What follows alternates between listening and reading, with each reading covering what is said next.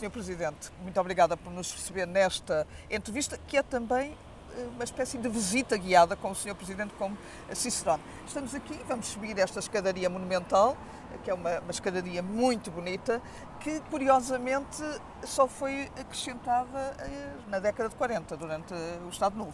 Sim, uh, o que nós vemos aqui à nossa frente antigamente era um mosteiro, um mosteiro de São Bento da Saúde, depois, no século XIX, passou para os bens nacionais, passou a ser o Palácio das Cortes, mas o que nós vemos, o edifício atualmente, uh, beneficia de duas grandes obras, as obras que nos, nos fins do século XIX, sim, princípios sim. do século XX, uh, fizeram o que o edifício é no seu interior hoje, e aqui esta fachada com a, fachada. a varanda aberta Monumental. é dos anos 40, de 1940, sim, sim. 41. Sim. Vem na sequência dos chamados centenários que celebraram o mundo, mundo português. português e portanto nós temos aqui um, uh, um mosteiro muito antigo, mas na configuração atual temos uh, um monumento que é dos séculos XIX e XX. Uhum. Isto aqui à volta era tudo campo, era digamos, eh, lavoura, digamos assim, campo agrícola e no, estamos a falar do século XVI, bem entendido, uh, porque aqui eram os arrabalos, digamos assim, da cidade de Lisboa, São Bento e Estrela. Uh, há essa curiosidade também. Quando era mosteiro. Sim, que agora é o centro da cidade. Eu creio que esta solução desta escadaria monumental é Sim. uma solução muito elegante. Uhum.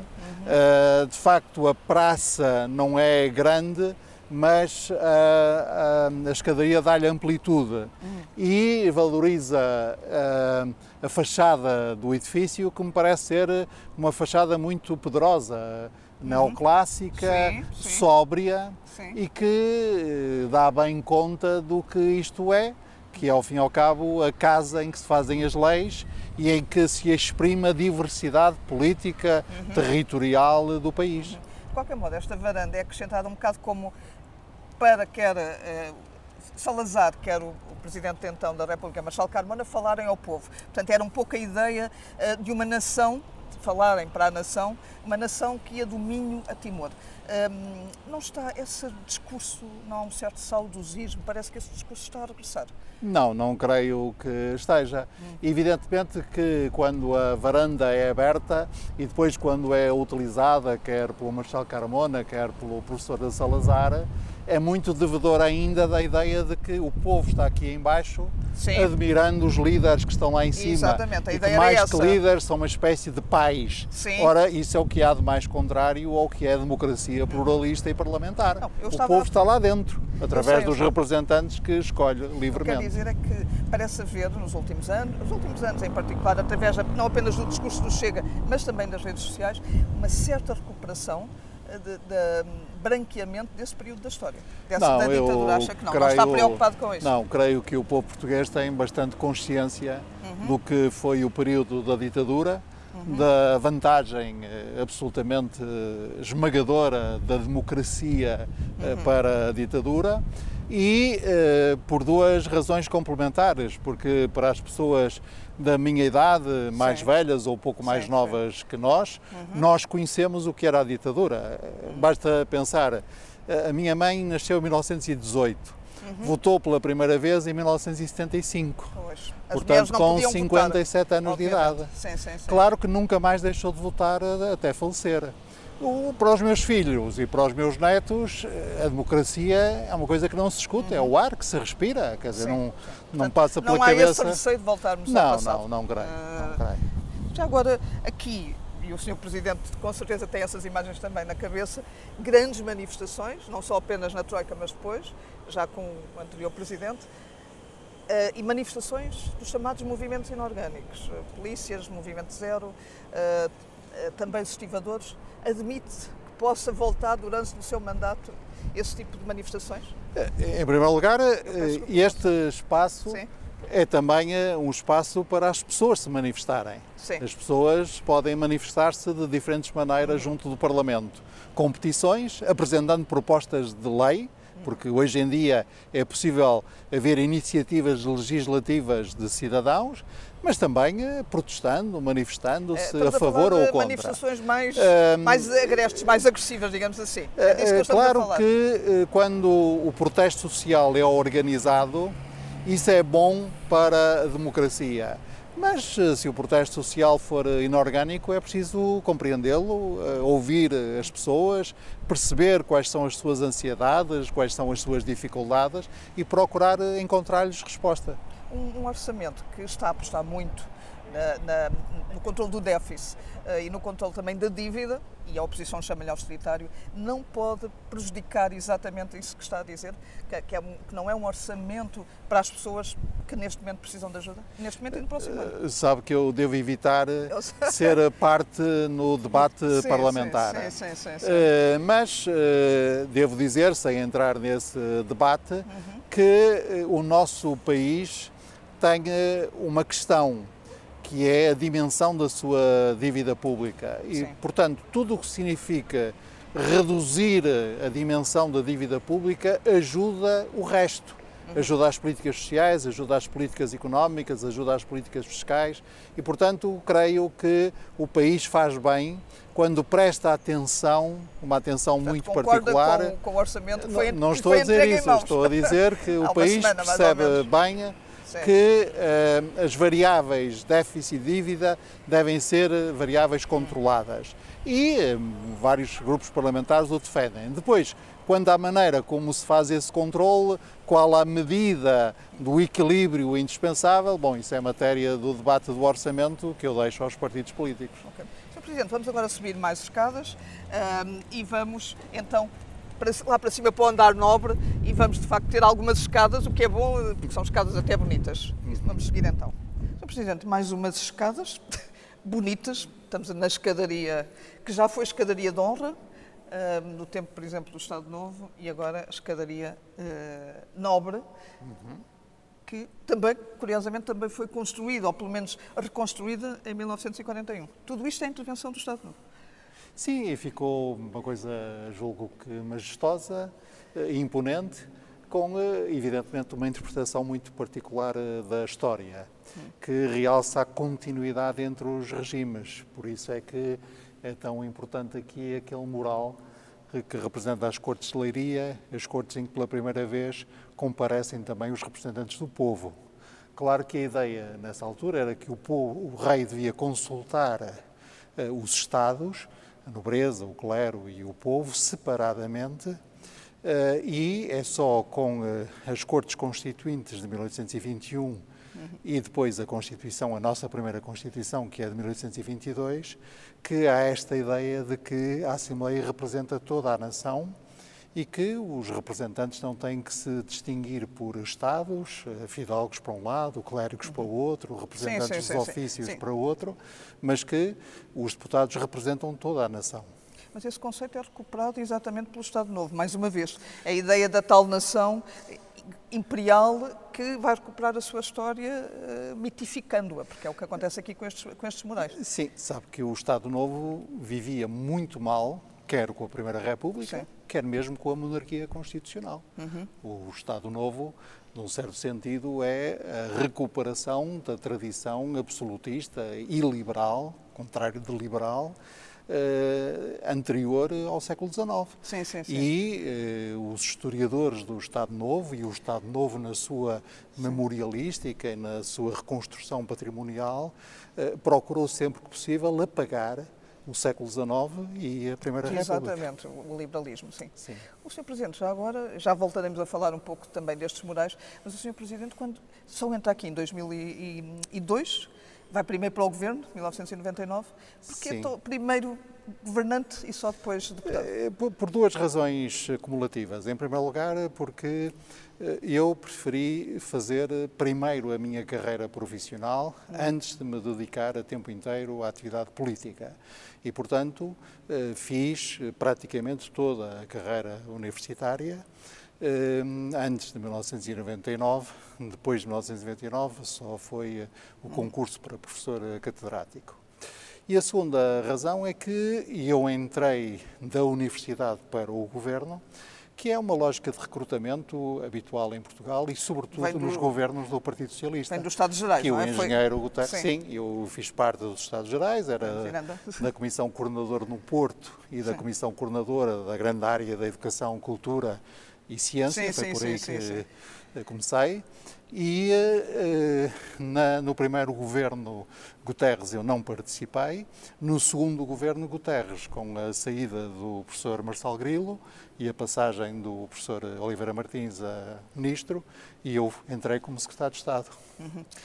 Sr. Presidente, há pouco formou-se já agora em, eh, em história, a história. A minha licenciatura é em História Exatamente. e depois doutoramento em doutoramento Sociologia. em Sociologia, neste caso até da... O que é curioso, Sim. só para os nossos espectadores eh, constatarem quão provecta é já a minha idade, quando eu iniciei os estudos na Universidade, em 1973, não havia estudos de Sociologia.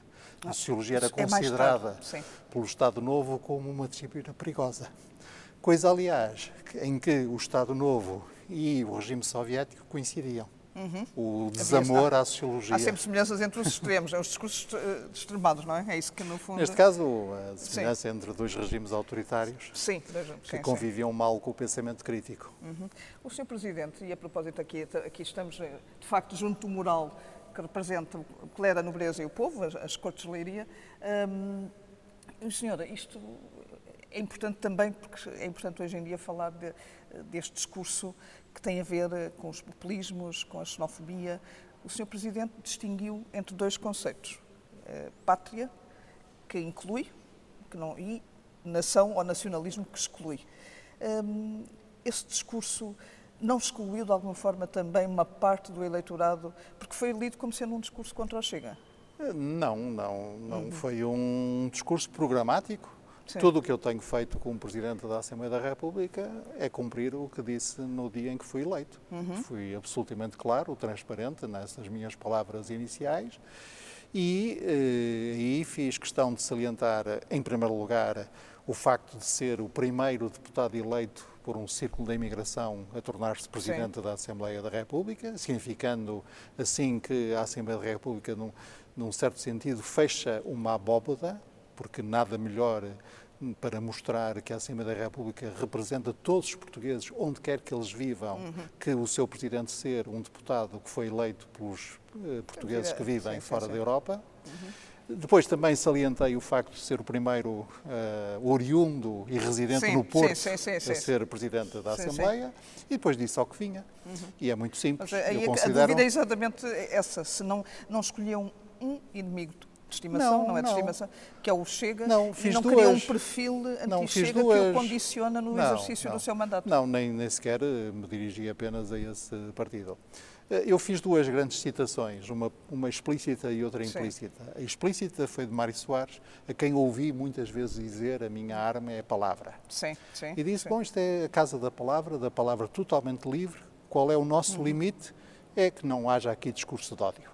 Uhum. De resto, pois, é esse, os exatamente pareceu dirigido apenas a um não, partido é o discurso nesta. De ódio é essa... de onde quer que ele venha. Pois, pois. Uh, tem vindo de um lado, é verdade, sim, mas pode sim. vir de vários, vários lados. Sim. Infelizmente, ninguém está imune ao discurso de ódio. E a segunda grande citação que fiz, essa foi implícita, foi de François Mitterrand, uhum. porque ele é que disse uma frase muito importante para mim, que é o patriota uhum. ama a sua pátria e as pátrias dos outros. Sim. Ao passo que o nacionalista uhum. quer, que, eh, quer afirmar o valor da sua nação contra o valor das outras nações. Ora, isso não faz sentido nenhum. Uhum. Sobretudo para um país que se exprime numa língua que é hoje a língua de várias nações. Portanto, se há povo que deve compreender isso, é o povo português, uhum. que fala uma língua que partilha com o Brasil, com Angola, com uhum. Moçambique, por aí fora. E, portanto, nós amamos as pátrias dos outros amando a nossa pátria. E é isso que, aliás, caracteriza o cidadão português comum, que trata, como facilmente se compreende na rua, trata o brasileiro ou o angolano, não propriamente como estrangeiro. Trata como. Quer dizer, sente que o, que o discurso que fez nesse dia é um discurso que é aplaudido uh, genericamente, porque as críticas que lhe têm feito desde aí é no sentido contrário, é de que está a excluir uma determinada parte do eleitorado, que é uma fatia importante. Estamos a falar de 12 deputados. Mas uh, o que nós dizemos é sempre sujeito à crítica. Claro. Esse discurso inicial foi, aliás, saudado por todas as bancadas, menos uhum. uma, que eu tenho a reparar. Sim, uh, já não me lembro bem do, do que é que disse o PSD. E uh, aplaudiu, e bastante. Uhum. Uhum. E, e eu, num certo sentido, acho que essa também é uma responsabilidade facilidade. Eu digo sempre por facilidade, porque nada melhor do que fazer algumas comparações para nos exprimirmos com total clareza, que o, o, o governo é o órgão executivo. Havendo o governo, a oposição, e o governo tem que ser um bloco uhum. coerente, consistente. Uhum. Uh, o Presidente da República representa todos os portugueses. Portanto, há um Presidente da República, mas não há oposição ao Presidente da República. O Presidente da República sim, representa sim, todos sim. nós. O Presidente da Assembleia da República é apenas o primeiro dos deputados, portanto, é um Para primeiro entre, entre iguais. Sim, sim. E a Assembleia, no seu conjunto, também representa os portugueses, mas representa os portugueses na sua diversidade. Sim. Há uns que vêm do Porto, há outros que vêm de Lisboa, há outros que vêm da Europa, há uns que preferem eh, uh, o conservadorismo, há outros que preferem o progressismo, há outros que vêm desta família política. É se, se e nós representamos essa, essa diversidade. Mas, Presidente, nós vamos, temos ainda uma uhum. conversa longa, felizmente, pela frente. Já, já agora. Mas, portanto, a grande diferença, sim, aqui sim, olhando para este mural, a grande diferença dos tempos hoje, em relação aos tempos que este mural evoca, é que neste momento estamos todos juntos e não separados. Aqui havia o rei, o rei estava com os seus nobres, do lado direito do rei sim. estavam os clérigos, do lado sim. esquerdo estava o povo, a gente dos burgos, a gente dos sim. ofícios, a gente da lavoura. Hoje em dia somos todos a mesma nação. Uhum. Sr. Presidente, já agora, estamos num espaço, temos aqui um belíssimo, este é um pormenor, mas eu acho que interessa também aos telespectadores, este candeeiro, que é um candeeiro muito bonito, demora 10 horas a, a, a ser descido e içado de novo Uh, o que é que acha destes pormenores deste palácio, que de facto é um palácio que tem decoração, aliás, do Estado Novo e tem decoração ainda, digamos assim, objetos do tempo da monarquia. Sim, e há, que é uma curiosidade e, daquilo. Sim, da, da... e há um debate em curso sim, sobre isso, mas exatamente. eu devo dizer que convivo bastante bem, pessoalmente, sim. com isto. Quer dizer, convivo com, bastante bem com a ideia de que esta Assembleia, que é a Assembleia da República, que é o uhum. Parlamento do regime é, republicano, republicano conserva os símbolos da monarquia constitucional, conserva uh, os quadros do rei Dom Carlos, do rei Dom sim, Luís, sim, da sim. rainha Ou seja, não houve aquilo que se chama uma danação da memória, usando uma expressão sim, latina. E, sim, é, e portanto... Destruir também, a memória. Sim, isso também é da maneira de ser dos portugueses.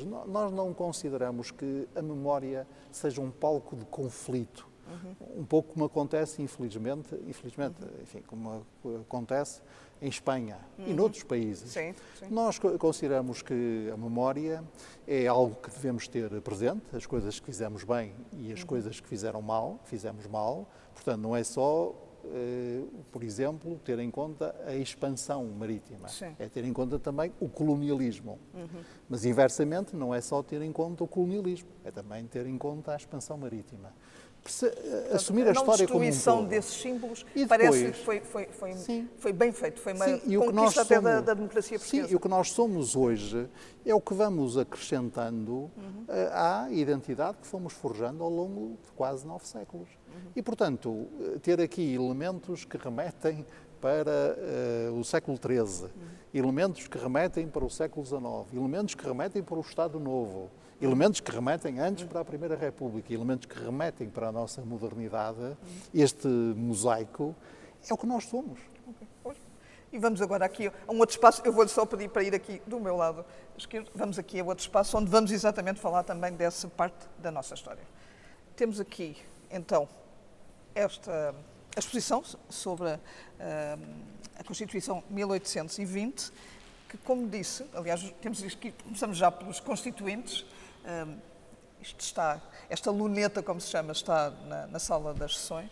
Uh, o que é que nos quer contar sobre esta Constituição e a sua importância? Bem, primeiro facto a enaltecer, a Revolução Liberal de 1820, que pretende terminar com a monarquia absoluta, faz-se no Porto e a partir do Porto. Uhum. Segundo o facto, é que dela decorrem aquelas que são as primeiras eleições em Portugal, uhum. das quais sai a primeira Assembleia, portanto, o primeiro Parlamento que já não são cortes no sentido sim. tradicional do termo, porque já não são os corpos separados, sim. mas sim é deputados eleitos. Sim, sim. E são deputados eleitos quer pelo território que hoje é Portugal, quer pelos territórios ultramarinos. São 100 deputados eleitos por eh, Portugal metropolitano, uhum. 65 pelo Brasil e outros por, eh, mostrando também por África. A, a exposição. E desta, desta Assembleia, que se chama os Cortes Constituintes, nasceu a primeira Constituição que é de 1822. Uhum. É a primeira Constituição que Portugal eh, tem.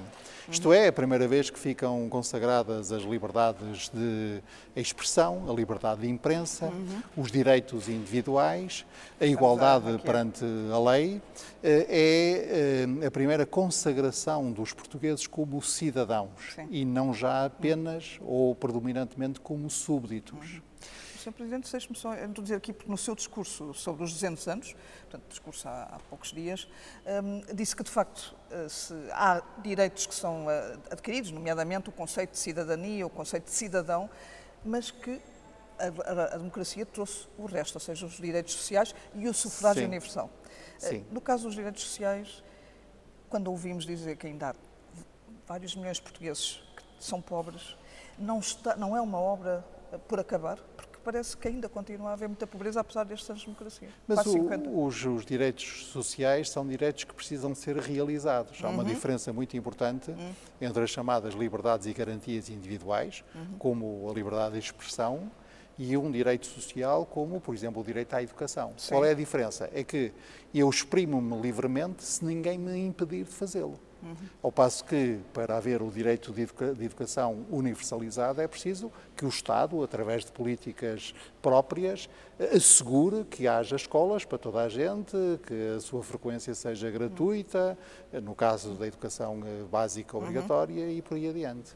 Mas o, o Sr. Presidente, apesar de tudo, teve em vários dos últimos governos, dos últimos 27 anos, digamos assim, não se sente responsável pelo facto de ainda termos uma, uma fatia tão grande da população que, se não tivesse apoios sociais, seriam quase na ordem dos mais de 4 milhões. Eu sinto-me corresponsável por tudo o que nós conseguimos e por tudo o que nós ainda não conseguimos. Uhum. Isso é evidente. Uhum. Eh, na Constituição de 1822 sim, sim. há um elemento que me parece muito interessante, porque é a definição mais uh, acertada e mais bonita que eu conheço de liberdade, uhum. que é este artigo número 2, que diz a liberdade consiste é não sermos obrigados a fazer o que a lei não manda, nem a deixarmos de fazer o que ela não proíbe. Que é uma definição de liberdade muito, muito certa, muito simples, muito bela e muito atual. Aliás, foi muito citada na nossa sessão solene de comemoração nos 200 anos da Constituição.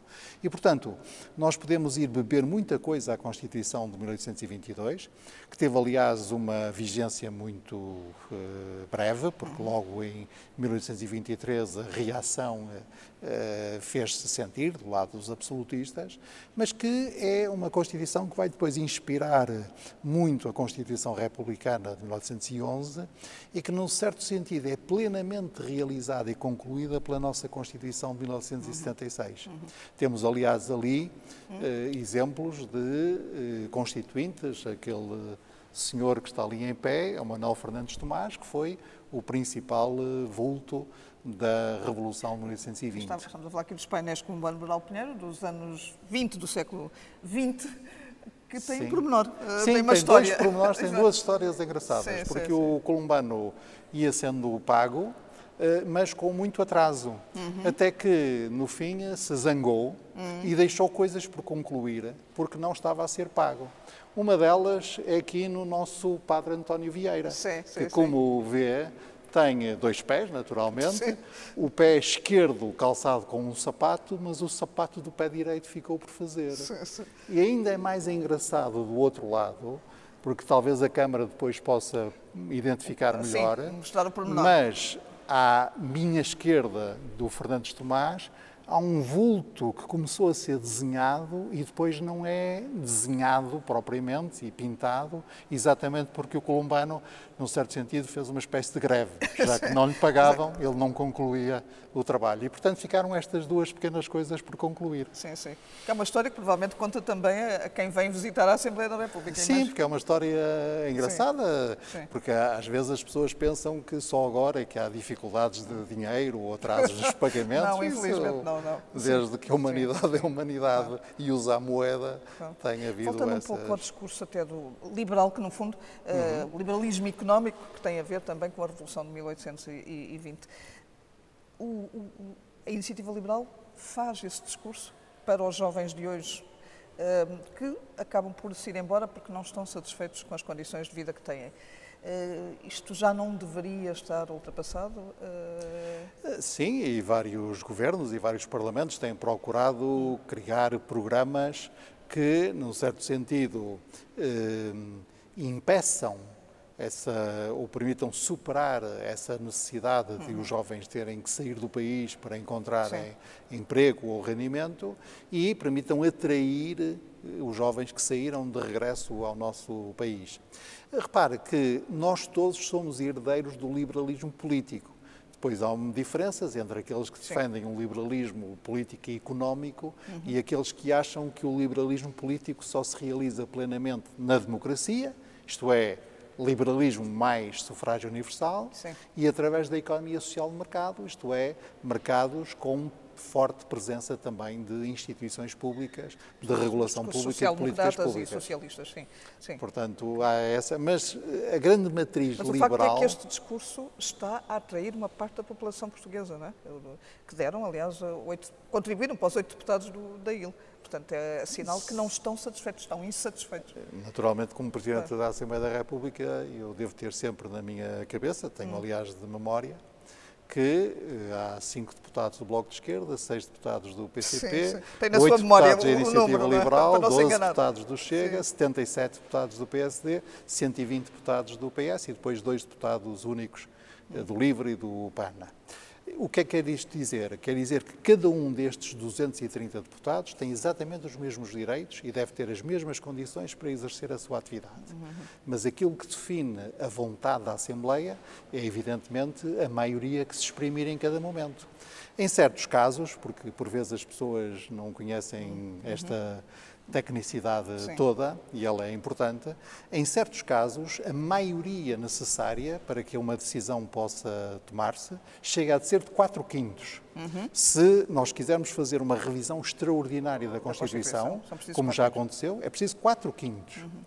Eh, uma parte importante das leis, por exemplo, relativas às Forças Armadas, a própria revisão Sim. constitucional, implica maiorias de dois terços. Outras vezes, a maioria necessária é a maioria absoluta do deputado em funções. Quer dizer, é preciso que 116 votem a favor. E, na generalidade dos casos, é a maioria simples. Sim. Mas, portanto, em... Ou seja, a maioria absoluta aqui não é a chave para resolver todas essas situações. Não, Exige maiorias muito é, mais alargadas. Exatamente. É o que, é, dizer.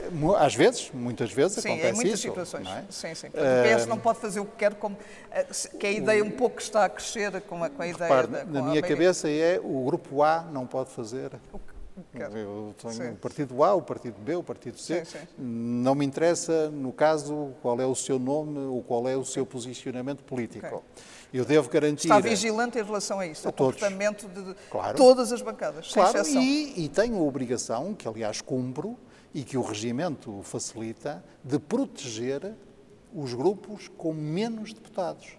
Proporcionalmente, os deputados únicos têm mais direitos do que um deputado membro de um grupo uhum. parlamentar eh, numeroso.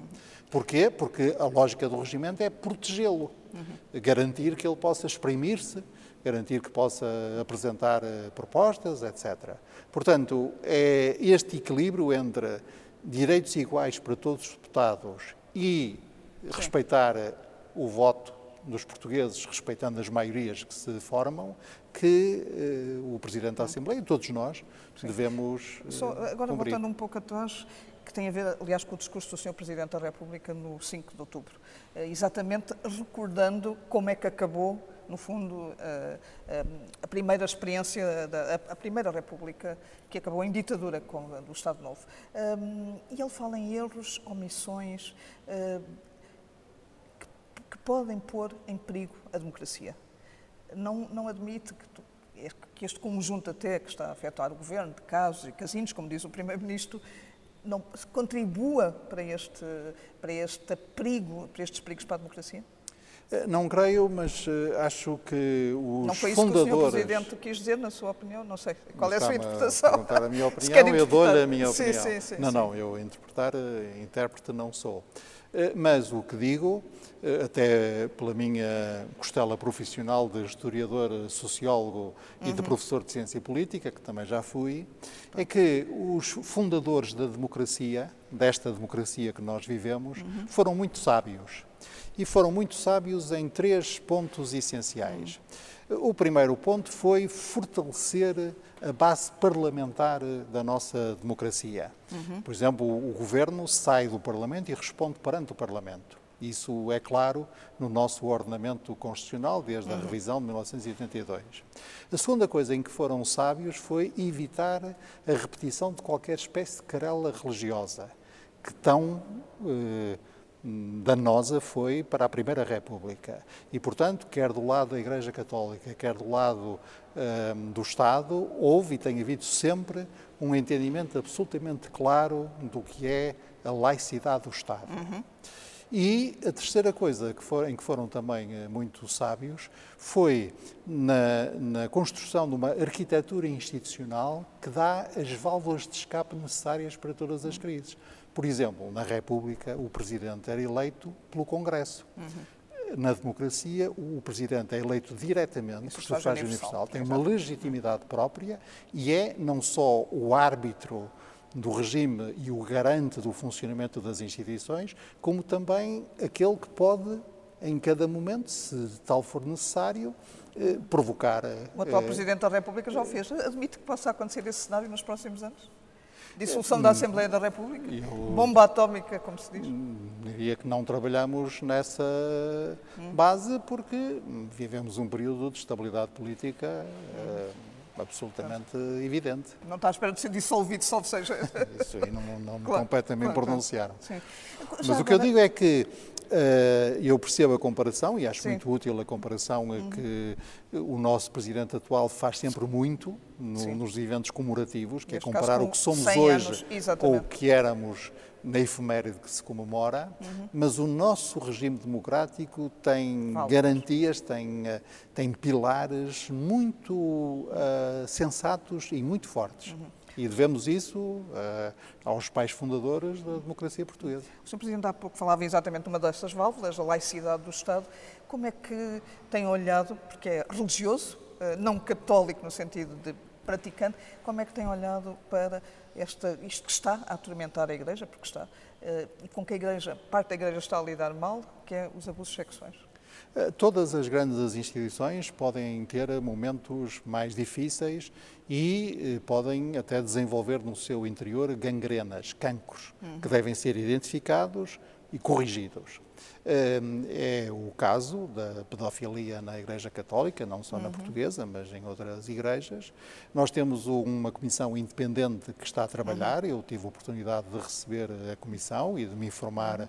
e portanto vamos esperar pelo relatório final, que, está, que será apresentado até ao fim deste ano. A instituição tem que tirar as, retirar as lições. Eh, os órgãos judiciais próprios devem continuar a fazer o seu trabalho e devemos todos eh, um pedido de perdão às vítimas. Hum. Então, e uma assunção das responsabilidades. O Sr. Presidente da República provavelmente fez bem em pedir desculpa por causa da declaração que fez, dando a entender, parecia, não é, de que de 400 ou cerca de 400 eram poucos casos de pedofilia. Eh, não me peça a mim que comente Sim. palavras do Sr. Presidente da República, Sim. porque Mas se estivesse nos sapatos tem, dele...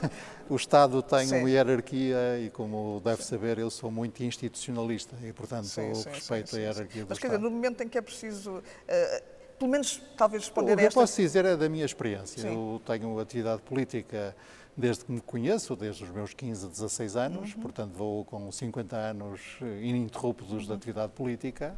Eh, como sabe, a atividade política, em grande medida, já falamos disso, é falar, e muitas vezes nós falamos e percebemos que ou falamos, dissemos coisas que não queríamos dizer, ou fomos interpretados de uma forma que, que era contrária à nossa intenção. E nada do que esclarecer nestas circunstâncias acontece a todos. Uhum. Portanto, a mim já me aconteceu várias vezes. Exatamente. E foi pediu desculpa, lembra-se? Em alguns casos, sim, outras vezes esclareci o que queria dizer. Uhum. Okay. Sr. Presidente, vamos agora para o seu local onde passa provavelmente mais tempo. E estamos a falar do seu gabinete. Sim. E aqui, gabinete de trabalho do Presidente da Assembleia da República. E a pergunta é: mudou alguma coisa, imagino que sim, para além dos objetos pessoais, mas no mobiliário, em relação ao Dr. Ferro Rodrigues? Eu mudo bastante pouco. Hum. Uh, pedi foi uma estante porque hum. ando sempre carregado de livros e, portanto, pedi hum. aquela estante que aliás fui decorando com coisas que me vão dando. Deram-me aquela Virgem do Leite, foi uma senhora deputada do Distrito de Braga, que eu acho muito bonita. Estamos num edifício laico, público da, da, República. Sim, não entanto, sabe, é uma igreja, uma sabe, imagem religiosa. Sabe que laicidade e laicismo são coisas diferentes. Hum. O Estado é laico porque não interfere nas religiões, respeitando e reconhecendo as religiões. Uhum. E não porque combate as religiões. Uhum. E depois eh, pus aqui um... Uh, uma serigrafia que tem andado comigo desde o Ministério dos Negócios Estrangeiros e que é, digamos, o elemento de contemporaneidade, é de uma artista portuguesa, infelizmente já falecida, Salete Tavares. Eu creio que o país tem eh, muito boas eh, artistas plásticas, uhum. para além das consagradíssimas Vieira da Silva ou Paula Rego. Se nós pensarmos na Menezes, na Graça Moraes, na Helena Almeida, na Lourdes Castro, na Salete Tavares, temos um, eh, um escol, como diria o António Sérgio, de artistas, de mulheres artistas, que, são, eh, que é muito importante. Aliás, foi a, eh, a grande exposição eh, que marcou a presidência portuguesa da União Europeia, foi justamente a exposição sobre mulheres artistas portuguesas sim, sim, sim. e correu muito bem. Já agora, o que é que faz exatamente o Presidente da Assembleia da República neste gabinete? Imagino que receba pessoas, acho que para os telespectadores pode ter Portanto, explicar brevemente sim, o que é que faz A topografia aqui. é muito simples. Sim. Recebo pessoas, eu sento-me aqui, porque para a minha hérnia discal, quanto mais dura a cadeira, melhor, sim. e as pessoas que recebo sentam-se aqui. Esta é a minha mesa de trabalho. Uhum. O meu trabalho começa todos os dias por ler os jornais. O Hegel dizia a leitura do jornal é a oração laica do homem moderno. Uhum. E é muito interessante. Eu eh, começo o meu dia, aliás, os meus colaboradores sabem que na primeira meia hora não podem interromper. Levanta cedo, ler... dorme pouco? Sim, ah. agora infelizmente já começo a dormir uhum. pouco uhum. e a levantar-me cedo. Sou mais de levantar cedo do que de deitar tarde. Já o Sr. Presidente tem, eh, está a residir na, na residência Eu oficial? no Porto. Eu sei. É preciso muito cuidado com isso. Durante Eu a semana, no Porto. exatamente. Quando estou aqui na, na, na, Assembleia, normalmente, em condições normais, venho na segunda à noite, porque Sim. o dia de segunda-feira, como sabe, é para hum. é o dia para estarmos no nosso círculo eleitoral. Uh, e fico na residência oficial. Portanto, uhum. fico normalmente segunda, terça, quarta e quinta e volto sexta-feira. penso que é o, o segundo presidente a fazê-lo. Uh, Mota Amaral, se não me engano. O, o presidente sim, Mota Amaral. O presidente Mota Amaral era açoriano, claro. eu sou portuense sim. e, portanto, a minha residência é no. Porto e quando estou aqui uso naturalmente a residência oficial. Uhum. Esta é a mesa de trabalho, portanto, uhum. estas cadeiras significa que os meus colaboradores, portanto, eu tenho uh, cinco, seis adjuntos e assessores, uhum. Uh, sentam-se aqui para trabalhar, e aquela é a mesa do computador. Ui. Portanto, esta é, digamos, vou, a mesa em que... Passa aqui para este lado, exatamente. Em que eu consulto uhum. o correio eletrónico, etc. E, sobretudo, é a mesa em que eu escrevo. Como estou a ver, antes de irmos aos outros, estou a ver ali aquilo que considera uma espécie de santinho, uh, é, que é, muito, grande... É muito curioso, uh, é público, toda a gente sabe que a Maria Lourdes Pintacilgo é eh, a minha grande inspiração, hum, quer política. política. quer de vida, quer uhum. de influência social, quer na dimensão religiosa. Em quem votou, aliás, em, Sim, eu em 1976. Parte, em 1985, nas eleições presidenciais. Ah, 85, 76 Sim. foi, foi o, grande encontro. Já falaremos disso, exatamente. Sim, o grande encontro com o Mário Soares faz-se como na minha opinião se devia fazer, uhum. depois de a esquerda ter resolvido as suas primárias. Uhum. Foram candidatos Mário Soares Salgado Zenha e Maria Luz Pintacil, eu apoiava sim, sim. Maria Luz Pintacil, e depois na segunda volta unimos-nos todos em torno, em, em torno de Mário Soares. Ganhou as eleições. E na campanha presidencial há este postal que, salvo erro, é do Alentejo, de uma, uma, uma, secção de apoio no Alentejo, e que é muito interessante porque é como se fosse uma espécie de uma pagela, ou como, como se diz na minha sim, terra, sim. um santinho. Eu acho muito é adequada, era uma é- católica, aliás, é católica progressista, portanto faz sentido. Foi, aliás, a imagem joga com a imagem. Sim, foi cabeça de lista do Partido Socialista na eleição ao Parlamento Europeu. Claro, claro, claro. Pronto, aqui tenho as minhas. Sr. Presidente, tem aqui a, a sua fotos de netos, cinco netos, netos três filhos. Dizer, por ordem, Sim. precedência, a minha mulher, os meus filhos, os meus uhum. netos. Uhum. Ainda faltam aqui outros netos, uma que nasceu mesmo agora. Uhum. vamos com cinco uhum. netos. Sim. Costuma reunir-se, agora reuniram-se a família toda no Algarve, no dia em que faz anos, a dia 20, na altura. Sim, sim. É, é um homem é, de família, o Sr. Presidente. Sim, sim, uh, sim. Considero, aliás, uma família, hum. a família uma instituição básica da sociedade e tenho muito orgulho hum. em Podemos ter sido aqui, uma sim, das para... três assinaturas na proposta de lei que estendeu hum. também uh, o direito de constituição de família hum. aos casais do mesmo sexo. Porque uhum. eu acredito mesmo na família sim, e acho mesmo sim. que a família é uma instituição social sim. básica. Mas aqui é um avô babado que acompanhou mas, os netos no Porto, que eu sei. Mas é, acontece que, uh, faz... como, como as famílias portuguesas, nós somos uma família dividida, portanto, uma das minhas filhas vive hum. no Porto, a outra vive em Bordeaux, o outro vive hum. em Berlim, uhum. e, portanto, é no Algarve, na quinzena Algarvia, que nós convergimos. E por e isso faz... essa quinzena é sagrada para é, mim. E que faz sandes para, o, para, para, a família sim, toda, tenho, para a praia. Sim, eu tenho. Mas tem algum jeito especial, algum não, ingrediente? Não, ao contrário, eu não, não, não sei nada de gastronomia, nem não sei cozinhar na, na prática. Uh, o que significa que as minhas responsabilidades são, como me levanto cedo, sou o primeiro a sair e hum. vou comprar o pão fresco, hum. uh, e depois preparo as sandes que levamos para a praia, e à noite a minha função é lavar a louça. Ah, lava... portanto, tudo o que faz parte do, É a repartição do... de tarefas. Sim, sim, Só... sim. Lavar a louça é uma coisa muito importante e de que eu gosto. Sim. Uh, sabe que, em primeiro lugar, tenho uma certa uma relação difícil com a máquina de lavar a louça. Hum que eu acho que é uma máquina que lava o que é fácil de lavar e não lava o que é difícil de lavar. Hum. E depois, lavar a louça é um momento muito importante por, para, por exemplo, preparar discursos. Uhum. Porque a gente está ali a lavar e vai pensando. Okay, vai coisas. pensando. Discursos que escreve, não é? Sim. É, é, eu não presidente... tenho speechwriter. Exatamente, exatamente. Gosto de escrever. Sim, sim, sim. Gosto muito de improvisar. E gosto muito de, quando é escrever, se Falar em escrever, escreve livros para os netos? Que tipo de livros? Uh, sim, eu, eu sou Não tem nenhum exemplar, de livros, não? Eh, devo ter. Pois. Já vamos ver, mas devo ter aqui nesta gaveta mais sim, dos, sim. dos, segredos. Sim. Uh, porque, uh, como é próprio dos intelectuais, eu escrevo livros hum. de sociologia, uhum. de teoria uhum. política, no seu tempo também escrevi de história, mas os livros que eu gosto mais são os livrinhos que de vez em quando escrevo para os meus netos e lhes ofereço. Já fazia isso com, com histórias. alguns dos meus filhos, sim, com histórias que eu invento. Que inventa? E que outros ilustram, porque eu sou uma nódula. Mas não estão em, publicados esses livros? Não, não, é, sim, é uma coisa interna. Ora, vamos lá ver. Sim, sim. Tem aí. Como o polvo aéreo. da carteira das chaves, por Olha. exemplo. Ah, mas são é um mesmo exemplo. encadernados? Sim, eu eh, ofereço. Eh, neste caso foi uma prenda de Natal que dei a uma das minhas netas. Uhum. Uh, Chama-se o polvo aéreo. Isto tem uma história, as histórias são sempre intrafamiliares. Eu detesto polvo. Ah, não gosto, não okay. como polvo.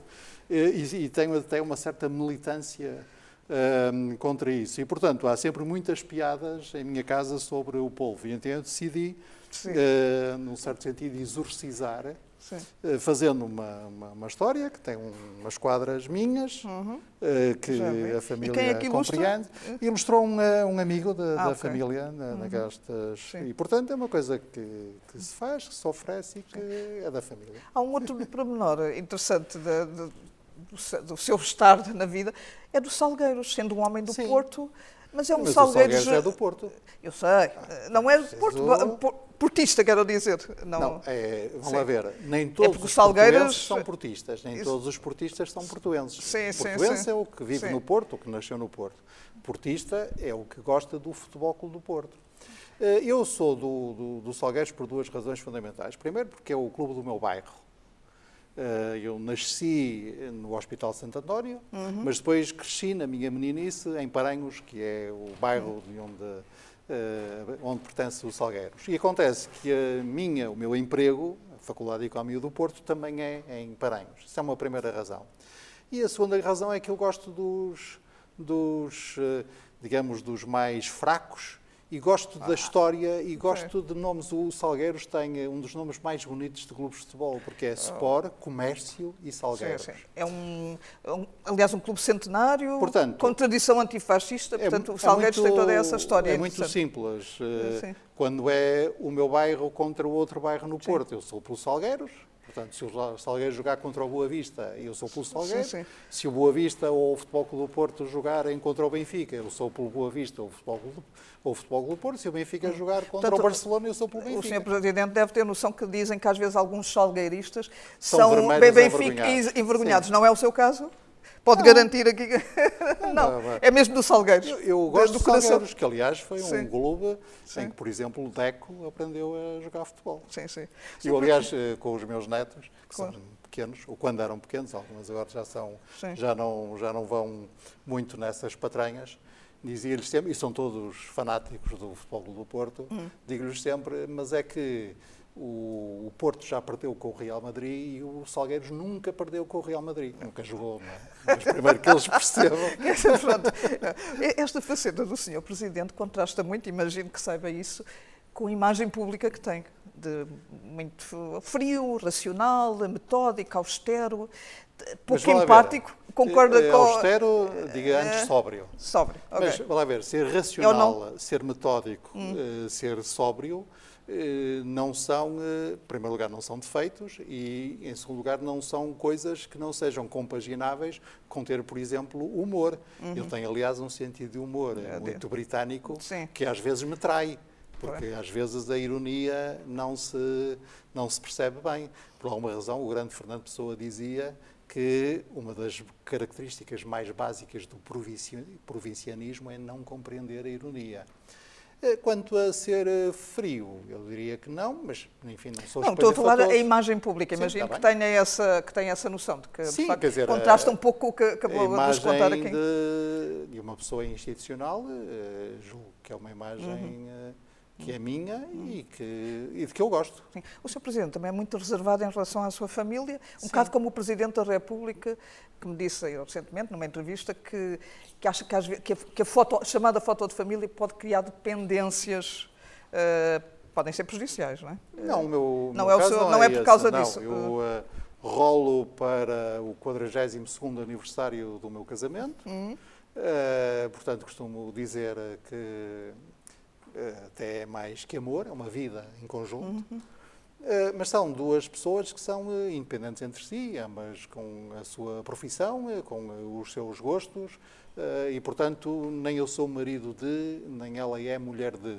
E os meus filhos também foram construindo uhum. as suas vidas independentes e também não creio que devam ser conhecidos uhum. ou por serem filhos de. Uhum. Uh, acho que isso não faz sentido nenhum. Portanto, e, e, acho que a família é um espaço privado. Sim. E, portanto, portanto o Sr. Presidente, pelo ter... menos, nunca teve problemas de incompatibilidades com uh, familiares, como está agora a acontecer. Com, uh... não, não sei, com o nível de loucura, se me permite a expressão, que não é insultuosa para ninguém, é que estamos perto de atingir, não sei se teria, mas quer dizer, há coisas básicas que se deve fazer. Eu fui Ministro da Educação, uhum. quando os meus filhos andavam na escola básica. Evidentemente que sempre me recusei a tomar qualquer decisão sobre, por exemplo, obras na escola que eles frequentassem. Uhum. Uhum. A minha mulher é professora universitária. Quando eu fui Ministro da Educação, fui Ministro do Ensino Superior também. Uhum. Evidentemente que nunca lidei com assuntos que dissessem respeito à faculdade em que ela trabalha, muito menos com assuntos que dissessem respeito à Mas minha agora, faculdade. agora há dúvidas agora... se é isso que está a acontecer com todos os casos que têm aparecido. Uh, se há essa separação clara. Essa é a grande dúvida. Ou acha que, como o Presidente, que, que mandou uma mensagem que, que, isto é um emaranhado de leis que, mais uma vez, tem que ser clarificado? Bom, Ou para si está, está claro a lei? Não, não é isso é. que eu estou a dizer. Sim. O Presidente dirigiu uma mensagem à Assembleia da República pedindo uma clarificação na lei e os grupos parlamentares é que devem hum. decidir se querem promover essa clarificação. Agora, há uma coisa que, no que me diz respeito, até porque era Ministro dos Negócios Estrangeiros e número 2 do Governo hum. na altura, em 2019, e que deve ser clara, pelo menos para pessoas institucionais como eu. Quando nós temos dúvidas sobre a interpretação de uma lei, há um organismo próprio que nos apoia, que é o Conselho Consultivo da Procuradoria-Geral da República. E nós pedimos um parecer. Temos dúvidas na interpretação de uma lei, pedimos um parecer.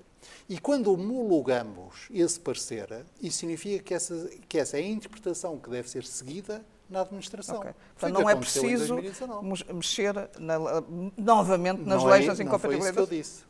Estou a perguntar. Não, não, são, são duas coisas diferentes. Quanto à aplicação da atual lei, hum. há um parecer do Conselho Consultivo, foi pedido, aliás, pelo Primeiro-Ministro, uhum. que o homologou, e, portanto, é um, é, é um parecer vinculativo para a administração. Quanto à clarificação da lei, bom, as leis podem ser sempre clarificadas, mas isso é uma matéria que diz respeito ao, uh, ao Parlamento, naquela área do processo político e legislativo, no qual eu, que sou o árbitro hum. e uh, o garante da boa condução dos trabalhos, não devo intervir uh, como parte. Uhum.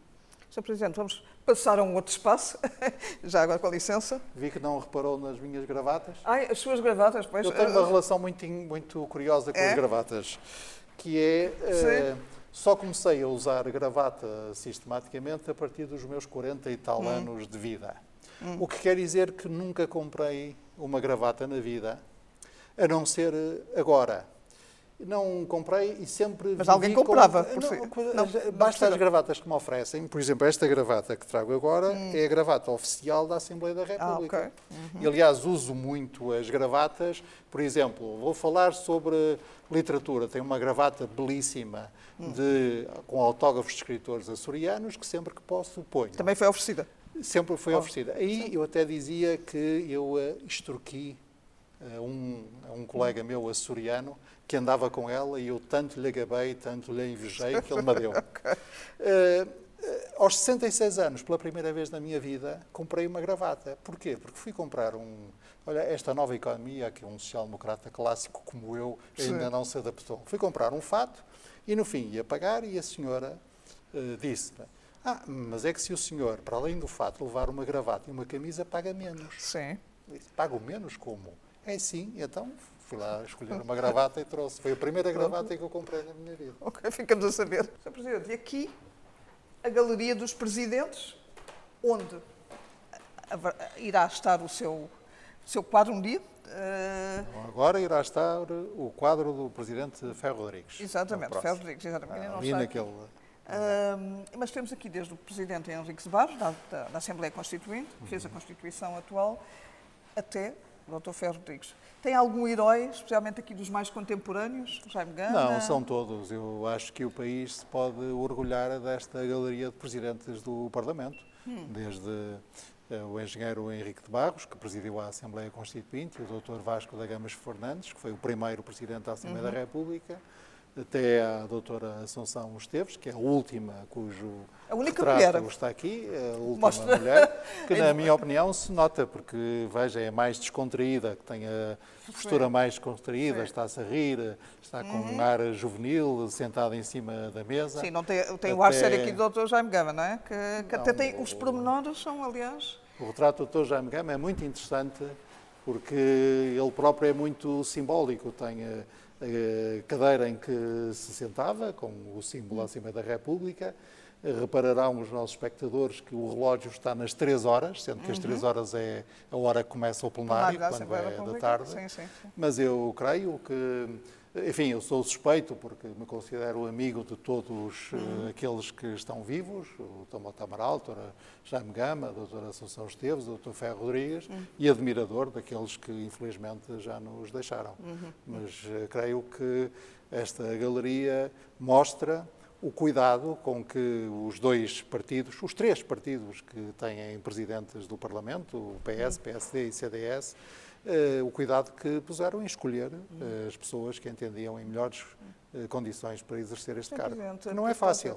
Quem vê, quem, quem vê lá de casa só, só ouve dizer tem a palavra o Sr. Deputado, cedeu o seu tempo, faça o favor de concluir, mas é mais complexo que isso. Sim, sim, sim. sim.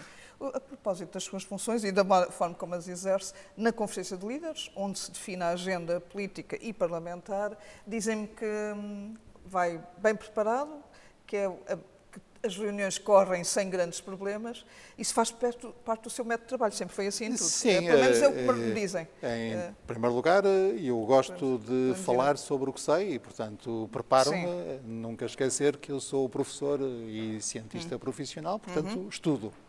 E, em segundo lugar, o ambiente numa conferência de líderes é um ambiente muito distendido, uhum. em que se criam, aliás, laços de amizade, Porquê? Por uma razão simples, agora fazendo jus ao meu lado racional, é fácil compreender porque a Conferência de Líderes é uma reunião eh, eh, sigilosa, não é pública, onde nós definimos o nosso método de trabalho e a nossa agenda. Uhum. Portanto, não estamos lá para, como estamos no plenário, em que temos que defender os nossos pontos de vista, tentar aniquilar os pontos de vista do adversário. Será e, por portanto, isso que o, que o Chega, segundo me dizem, eh, tem uma, uma, postura absolutamente distinta, muito mais institucional, muito mais cordial e muito mais colaborativa do que no plenário da Assembleia da República? É, Será todos, todos os partidos têm uma posição muito construtiva na, na Conferência de Líderes hum. e todos acabamos por ser institucionais. Uns hum. demoram mais tempo, outros demoram mas menos tempo. Mas estava à espera que fosse esse o comportamento? Todos não... acabam por ser. Não tenho nada hum. uh, de crítico a apontar ao comportamento de qualquer grupo parlamentar ou deputado hum. único na Conferência de líderes, uhum. que aliás são reuniões muito produtivas e relativamente rápidas. Normalmente uhum. em hora e meia nós decidimos tudo o que é preciso decidir. Exatamente. E na base do consenso, como sabe, a Conferência Sim, de é Líderes é, é um órgão de apoio ao Presidente. Uhum. Ehm, e o Presidente deve procurar que haja consensualização, porque é como no futebol. Eh, para jogar e para jogar limpo, nós temos que nos entender sobre as regras e todos nós temos que cumprir as regras. Uhum. E a Conferência de Líderes vai definindo as regras. Uhum. E depois cada um dá corda aos seus sapatos. Os seus antecessores, eu pelo menos o que me lembro, tive aqui vários anos, os seus antecessores estavam todos em fim de carreira. Uh, pelo menos a maior parte deles. Uh, carreira política, atenção. Não é o caso, não parece ser o caso do Sr. Presidente, porque já disse que não enjeita nenhum futuro. E quando estamos a falar de futuro, a pergunta era sobre ser candidato a Presidente da República. O Presidente da Junta de Freguesia. portanto, freguesia. Hum, eu uh, tenho que assumido... nunca foi, uh, portanto, eh, fui, ainda pode ser. Já fui membro da Assembleia de Freguesia. É sim, muito sim. difícil na Exatamente. minha freguesia o meu partido ganhar. Ah, ok. Uh, nessa altura, agora é mais fácil porque as freguesias uniram-se, mas nessa altura era muito sim, difícil. Várias vezes ficou não em segundo, mas em terceiro lugar. Sim, sim. Então o resto mas, Presidente da República? Mas o, não, eu fui, como disse, eh, eu, desde a adolescência, que tenho atividade política, portanto, desde os meus 15 a 16 anos, formei-me no contexto da oposição estudantil, ainda no liceu ao Estado Novo, eh, num contexto muito marcado pelo Maio de 68 em França, por Coimbra em 1969 uhum. e pelo esquerdismo uh, juvenil. Portanto, uhum. fui revolucionário.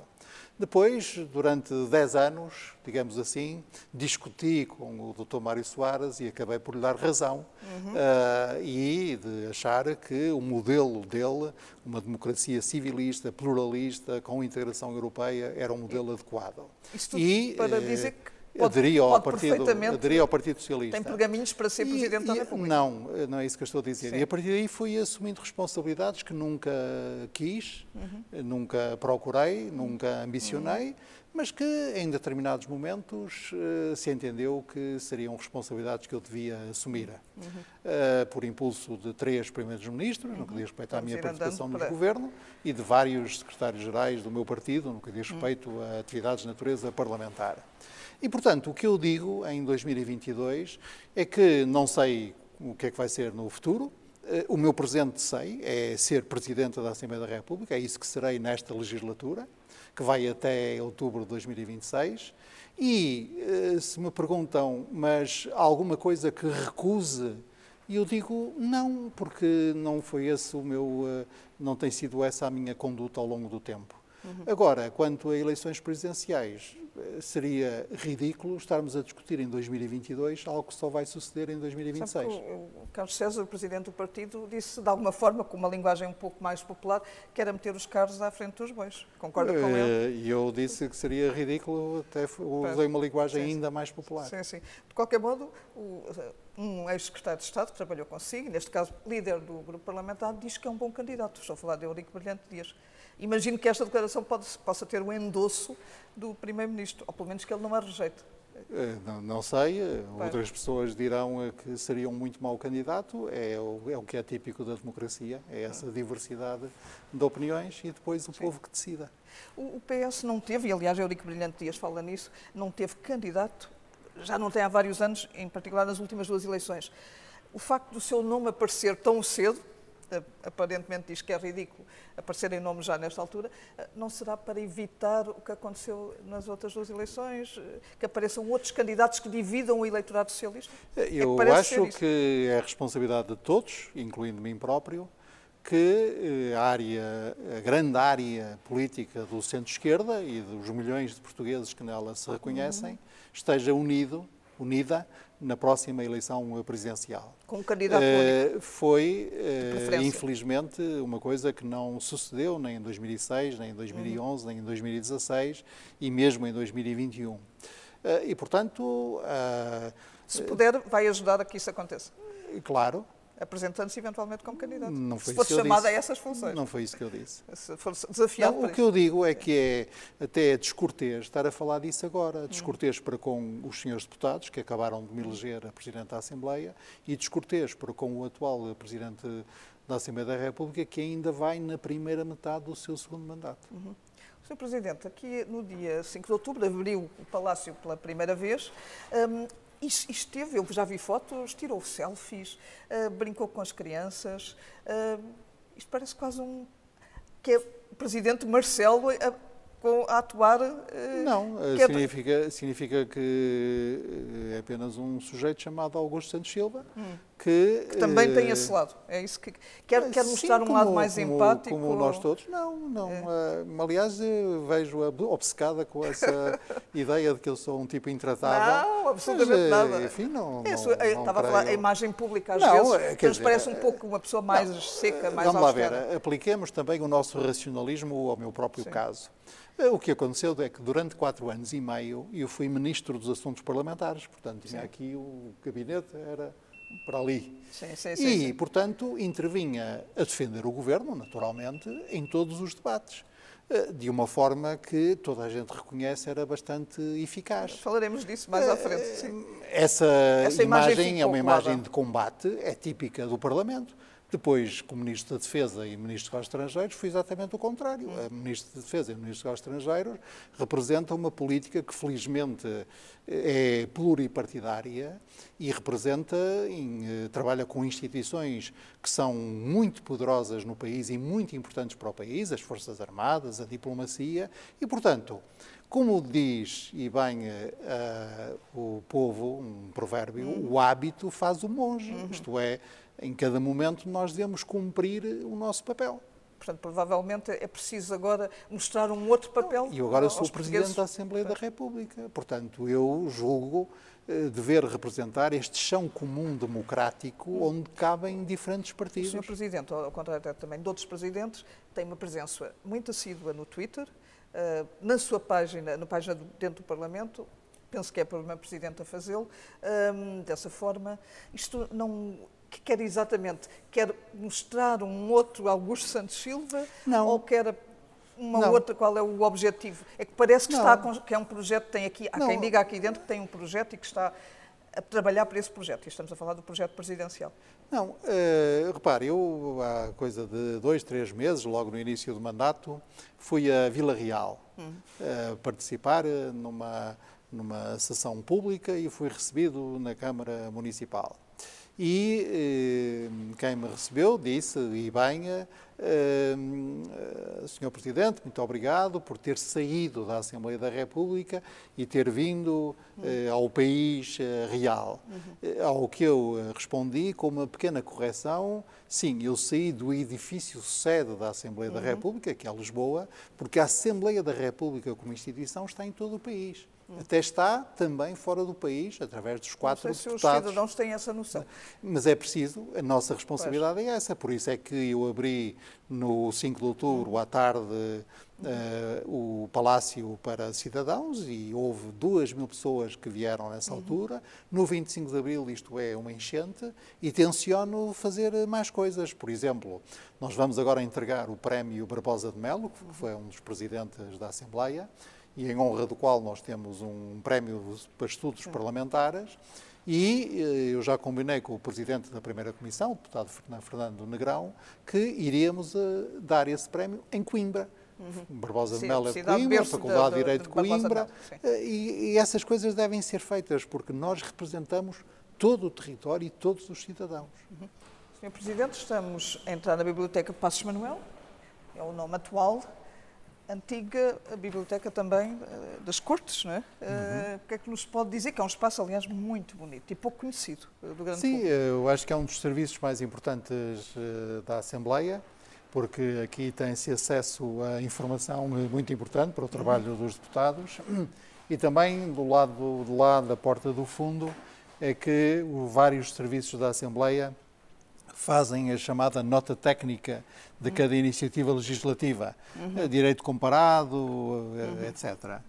Hum, curiosamente, eh, estas salas que são ocupadas agora pela biblioteca eram os dormitórios dos monges no antigo convento beneditino. Portanto, aqui, era aqui que os monges sim, sim, sim. dormiam. Portanto, é um espaço habituado ao silêncio há muitos séculos. Uhum. E que foi também, eh, na altura de Passos Manuel, antes, foi primeiro para a Biblioteca das Cortes, mas depois passou a. Sim, a biblioteca... Eh, ela chama-se Biblioteca Passos Manuel desde, salvo erro, 2017. Uhum. E na atual configuração ela data dos anos 90, 20 eh, do século XX. Sim, sim, sim. Mas é um espaço utilizado. Uh, pelas senhoras e os senhores deputados. Uhum. E, ainda por cima, para mim, é um espaço muito bonito. Uh, toda esta madeira uh, cria um ambiente que uh, convida à reflexão e ao estudo. E eu até gosto deste cheiro do ligeiramente cheiro. a mofo do, sim, dos sim. livros, até disso gosto. Sim. Mas enfim, eu sou suspeito. Sim, Há porque... 180 mil obras aqui e eu sei que descobriu uma sim. obra sua. Outro né? dia descobri com que. Com um desenho de um, do, do, seu filho. Do meu filho mais novo, sim. Eh, como sabe, eu sou sociólogo e os sociólogos estudam pessoas. Uhum. Eh, este livro reúne intervenções no espaço público e daí a brincadeira que o nome tem. É parte de vida, no sentido em que é uma parte da vida e é uma parte que se deve. Os, eh, os cientistas que trabalham numa linguagem muito técnica, uhum. também têm um certo dever depois de traduzir uhum. em linguagem que as pessoas compreendam o que fazem. E este desenho? E achei que estes matulas do meu filho, que então devia ter uns 3 ou 4 anos, uhum. uh, ficavam bem como capa, porque se trata de pessoas, é isso que nós estudamos, é o uhum. comportamento das uhum. pessoas. Uhum. E o Sr. Presidente, se quiser posso ficar com isso, o Sr. Presidente é um académico, portanto, sociólogo um, ehm, da cultura, uh, especialista na área Sim. da cultura, com uma obra bastante vasta, digamos assim. Sim, Mais vai... de 50 entre artigos e livros. Sim. Uh... Mas que vai, eh, no caso da é Sociologia nas... da Cultura, sim, sim. Uh, vai da cultura popular. A minha tese de doutoramento é sobre as transformações que ocorreram no Val do Ave uhum. com a industrialização em meio rural, vistas do ponto de vista da cultura, portanto, das maneiras de ser das pessoas, das tradições, das crenças uhum. religiosas, do folclore, etc. Vai, portanto, desde aí, da cultura popular, até, até ao punk. punk. Exatamente. Até punk, as palavras do punk. Sim. Uh, que é muito interessante porque... 2015. Se, sim, foi, eh, foi um livro que publiquei juntamente com a minha colega Paula Guerra em 2015. Uhum.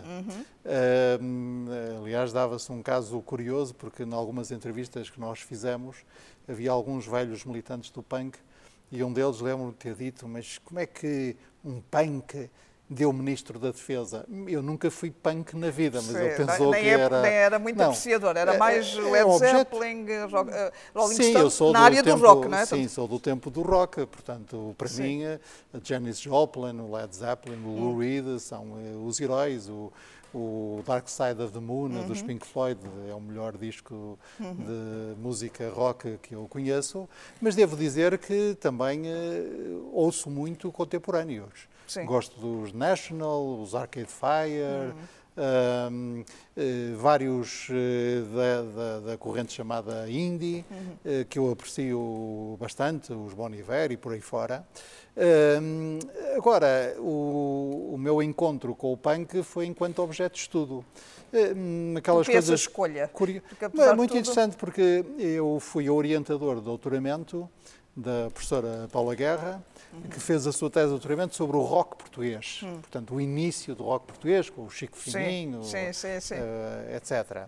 E depois, no desenvolvimento da sua própria investigação, uh, arquitetou um novo projeto agora sobre o, o punk uhum. uh, português, no qual eu colaborei assegurando a análise de conteúdo. Portanto, eu interessei mais sobre as letras, as entrevistas. É, é, muito interessante porque o punk é uh, uma corrente musical que procurou ser uh, um estilo de vida, o do it yourself, faz tu próprio. Uhum. Portanto, as músicas, as edições, as edições de discos e as edições de fanzines, de boletins, uh, Viva a tua vida contra o sistema, Estamos na a falar periferia de bandas como o HF e, e Chutes em Pontapés, são um pouco dessa... Sim, mas demasiado rock para, para esse sim, efeito. Estamos sim, a falar sim. mais do Mata-Ratos, os Bastardos do Cardeal hum. e por aí fora e que, ao mesmo tempo, são de uma enorme misoginia uhum. e uh, uhum. patriarcalismo, portanto, machismo, uhum. etc. E, portanto, do ponto de vista de um sociólogo que gosta de encruzilhadas, gosta, como eu gosto de dizer, é o título da minha tese de doutoramento, de tempos cruzados, era um objeto uhum. fascinante. Uhum. O Sr. Presidente nasce, para além de académico, com essa riqueza, porque é para todos os efeitos, de, produzir pensamento, um, nasce para a política, curiosamente, aos 16 anos. Há pouco disse-nos isso, na, na, digamos, no radicalismo de esquerda, estamos a falar de movimentos trotskistas. Como é que chega ao PS? Como é que se faz essa transição? É por uma, por uma evolução que foi normal na minha hum. geração, muitos, não fui só eu, hum. uh, fomos muitos que fizemos este percurso. Antes do 25 de Abril uh, éramos antifascistas, uh, formados no ambiente do esquerdismo juvenil, os mais novos no liceu, como eu, os mais velhos na universidade. Depois fizemos a revolução, eh, tentando que a revolução fosse o mais longe possível, e, portanto, muitos de nós estivemos na candidatura presidencial do Otelo Sarava de Carvalho. Sim, sim. E depois fomos fazendo um percurso de aproximação eh, ao eh, PS e, portanto, ao centro-esquerdo, à esquerda democrática portuguesa. Esse foi o percurso de pessoas que depois foram... Não sei se, se já reparou, não, talvez não, mas no, no, Twitter e em algumas redes sociais já se começa a recordar esse passado como quase de um perigoso uh, radical de esquerda. Provavelmente isso pode ser desenterrado, essa ideia de que era um radical de esquerda. Mas uh, faz parte do meu uh, passado, como uh, noutros meios se diz de mim próprio que sou um perigoso centrista. Também já, já teve, ouvi dizer isso, que era que sou da ala direita do PS, é? alguns até dizem que sou o chefe de fila da ala direita do PS. Portanto, as opiniões são livres. Sim. Por, por falar nisso, o seu percurso no PS não é linear, porque, eh, é, por exemplo, apoiou Manuel Alegre uh, contra José Sócrates uhum. uh, e depois é que mais tarde... Uh, sim, a única linearidade sim, que sim. há no meu Ou percurso... Ou seja, vai da, da, ala esquerda para a ala direita? A única linearidade ou... que há no meu percurso no PS é absoluta independência. Uhum. Por isso é que eu tenho uma profissão que em nada depende da minha atividade política. Recomendo vivamente a toda a gente que se queira dedicar à atividade política que eh, termine a sua formação, defina a sua profissão e mantenha esse, eh, essa retaguarda profissional, porque isso dá uma grande independência e, portanto, em cada momento decidir livremente eh, de acordo com o que pensava em cada circunstância, ser o melhor.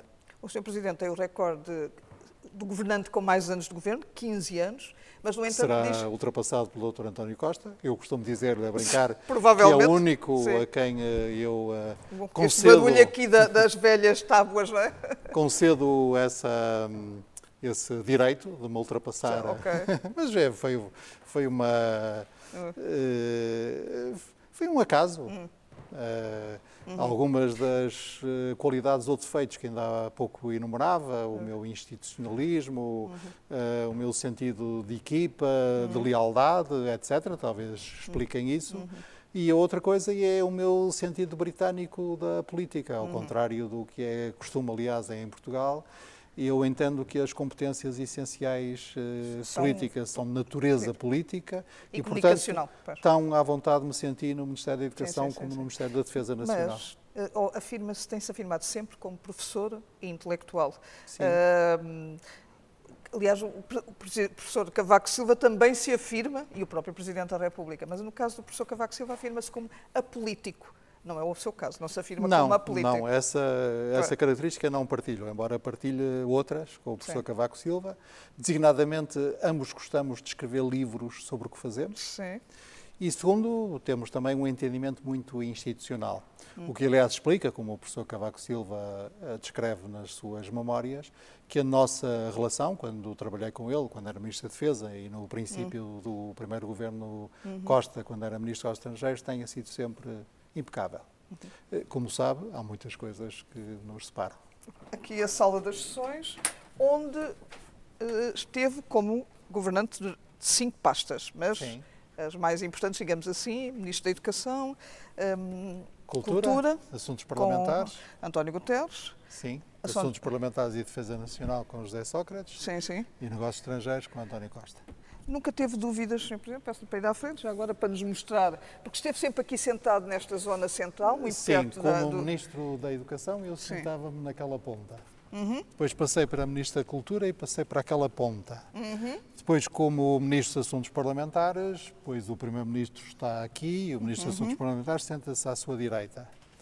Como Ministro da Defesa, um bocadinho mais no meio, e como Ministro dos Estrangeiros, como Uhum. Era na altura o número 2 do Governo, Exatamente. sentava-me à esquerda do Primeiro-Ministro. E depois, com a presidência Hum. portuguesa, deixei de ser a número 2 e, portanto, sentava-me também aí no meio. O senhor nunca teve dúvidas de que tinha competências para estas pastas todas? Diz Eh, que, que o que vale, como nos disse há pouco, que é as competências políticas e comunicacionais, isso é o mais importante? eh, Sim, eu dizia sempre eh, aos diplomatas ou aos militares ou aos técnicos do Ministério da Cultura o seguinte: vocês têm que me explicar a mim para eu perceber bem, Uhum. que eu depois tenho que ser capaz de explicar às pessoas, porque esse é o meu trabalho. O meu trabalho é falar com os seus deputados, responder aos deputados, responder aos jornalistas e responder aos eleitores. E esse é o meu trabalho. Estejamos a falar de corvetas e fragatas ou estejamos a falar dos telegramas que vêm da NATO ou do Conselho da Europa. E, portanto, eu não tenho a pretensão de ser Não tem que ter especialista competências técnicas, áreas. tem que ter. eh, Algumas eh, Sim, sim. Tenho, tem, que, tem que se ter. Eh, Mas, e depois, sempre achei que era muito, era um desafio, porque em cada pasta eu tinha que aprender Hum. coisas novas e fartei-me de aprender. Eu fartei-me de aprender com professores e estudantes quando fui Ministro da Educação, com artistas na cultura, com militares Vamos na andar mais defesa. aqui, já agora vermos um pouco mais aqui o hemiciclo, que é tam- E, eh, eh, digamos, o, o, o cume disso tudo é a posição de Ministro dos Assuntos Parlamentares. que é o mais, na o papel posição- mais controverso, porque diz que é um papel que, de- que desempenhou Sim, né? que é o papel mais do debate político e debate político diário, eh, que em muitos, muitos casos é combate político, em várias áreas. Eu lembro-me de ter feito aqui eh, um debate sobre o Porto de Sines, para o qual tive que aprender o que eram taus, que era uma medida de, de, de peso, de capacidade, que eu desconhecia, tive que aprender eh, e estudar, eh, e noutros casos tive que fazer debates noutras áreas eh, setoriais. Eh, Mas isso é, para mim, é um Mas você prazeres da deve-se lembrar do que é que diziam os seus adversários. Francisco Louçã disse que no- durante o período de Ministro de Assuntos Parlamentares, em que fez a defesa acérrima dos governos, do governo de José Sócrates na altura, que era como um bulldozer. O senhor Presidente já disse que era um cão que guarda a casa. Sim. Uh, que é que é isto Sim, exatamente? É, Assumo que, que, era um, que, teve esse papel de, Sim. truculento, de, de, não, não, não, é necessariamente duro, esse. implacável. Não, na... O debate político pode ser duro uhum. e é bom que seja em democracia. Não, o meu problema não está Sim. esse, desde que o respeito pessoal, a cordialidade mínima uhum. uh, sejam garantidas, o debate uhum. pode ser duro para ser claro. Agora, quando se diz que o Ministro de Assuntos Parlamentares funciona por um governo como um cão de guarda para a casa, eh, a metáfora não é para hum. deslustrar a figura do Ministro, mas explica foi, bem foi qual feita é, por si, essa sim, metáfora explica é bem qual é a sua sim. posição. Uhum. Eh, a sua posição é, não é criticar o seu governo, é hum. defender o seu uhum. governo. Uhum. E se há coisa, se falar com os meus vários colegas que constituíram esse governo, que foi Ministro de Assuntos Parlamentares, não haverá um único que lhe diga que eu em algum momento faltei à sua defesa aqui no Parlamento. Uhum. Mas o facto é que foi um, de facto um defensor muito forte de, de, de José Sócrates e há quem diga que não fez a autocrítica suficiente. Eh, considera, uh, não, não se apercebeu de algumas das coisas que depois José Sócrates foi acusado, que estariam a acontecer? Não, em primeiro lugar, eu não Eu fui uh, um membro dos governos, Muito leal, dois, dois uh, no caso de... Sim, em, em, todos eles. Uh, Defendeu-o até ao fim. Falo com qualquer um hum. dos primeiros ministros com que uhum. trabalhei uhum. e eles dir-lhe-ão duas coisas. Em primeiro lugar, uhum. que a minha lealdade foi sempre evidente, mesmo quando houve ocasião para discordar. E segundo, que a minha descrição foi também absoluta. Eu, em vários uhum. Momentos, fiz parte dos núcleos de coordenação política e nunca ninguém me ouviu uma palavra sobre uhum. o que se passava nessas ocasiões, que são ocasiões de, de preparação das coisas. Mas considera que, que, fe, que fez a autocrítica suficiente? Para... Há, uma, há uma avaliação política. Em relação a esse período? Há uma avaliação política do primeiro governo de Sócrates, que eu acho que foi um dos governos mais reformistas que o país teve. Há uma avaliação política do segundo governo, que foi um governo que caiu hum. nas consequências da crise e também eh, da impossibilidade de conseguir aqui um acordo no Parlamento Sim, que nos não é permitisse desse, desse escapar lado que estamos a falar. Troika. Sim. E quanto às questões a que quero aludir, elas estão em justiça, deixemos a justiça tratar. Uhum. Porque eu também sou uma das pessoas que gostará de saber o que é que realmente se passou. Uhum. Ok. Então, quero saber o que é que se passou, não é? Claro, mas quero mas, saber na justiça. Sim. Quero saber uhum. uh, no lugar próprio. Acredita que alguma coisa se passou? Uh, vamos ver. Uhum. Depende. De, uhum. Eh, as pessoas são inocentes até o trânsito em julgado. Uhum. E neste caso o julgamento ainda nem sequer começou. Portanto, vamos aguardar okay. com tranquilidade. Desse período ficou uma imagem, digamos assim, que tem a ver com aquela expressão, malhar na direita, que curiosamente estava a referir-se aqui às bancadas da esquerda, ao Bloco de Esquerda e ao, e ao PCP. Foi, uh, Há uma coisa, há uma coisa é uma, que... é uma imagem que ainda lhe está colada à pele, de alguma forma. É, há uma coisa que se chama os níveis de língua. Sim. Essa expressão eu usei-a na sede do meu partido, numa reunião partidária Sim, eh, à uma da em manhã. Em que havia críticos de José Sócrates, na altura. Em que havia pessoas que achavam que o Partido Socialista a fazer mal e tal, e eu disse, não contem comigo para autoflagelações, eu gosto mais, hum. e depois disse a frase. Eh, que era uma frase que fazia Ehm, que se fez nesse contexto. Eh, um contexto em que, por exemplo, eh, um cartaz de um partido da oposição eh, dizia vota em quem lhes bate forte uhum. e a imagem era uma pessoa com uma pá como se fosse a padeira de Algebarrota e ninguém entendia que isso era um, um, um apelo à violência.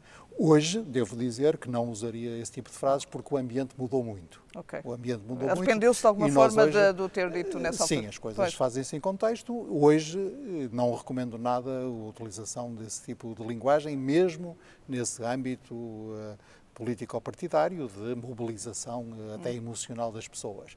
Mas todos nós sabemos distinguir os diferentes níveis de língua. O que se diz aqui o que se diz ali, Sim. o que se diz aqui, o que se diz ali são coisas muito diferentes Sim. e devemos respeitar isso. O Sr. Presidente teve, dá a sensação que teve sempre algumas dúvidas sobre aqueles que viriam a ser seus parceiros. Estamos a falar do PCP e do, e do Bloco de Esquerda na geringonça. Eh, porque mesmo muito perto da, da, a seguir às eleições, de 2015, ainda achava que era impossível.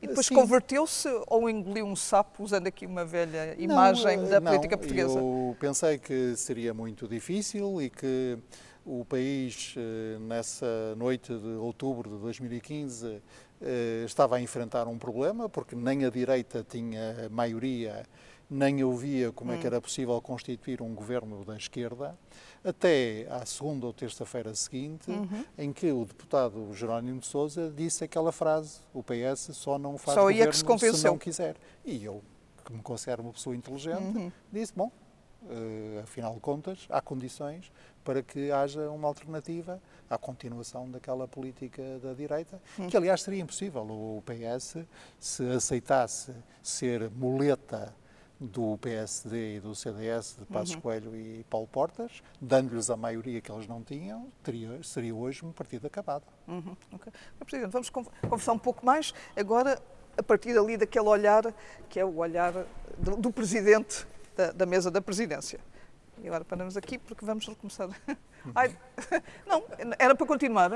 Não, mas não tínhamos combinado isso. Não tínhamos combinado isso. Uhum. É? Por isso é que eu. Pronto, mas até aqui dá mais ou menos. Está quase. Uhum. Está quase. Só me faltam duas coisinhas destas. Acho que está. Já falámos praticamente tudo.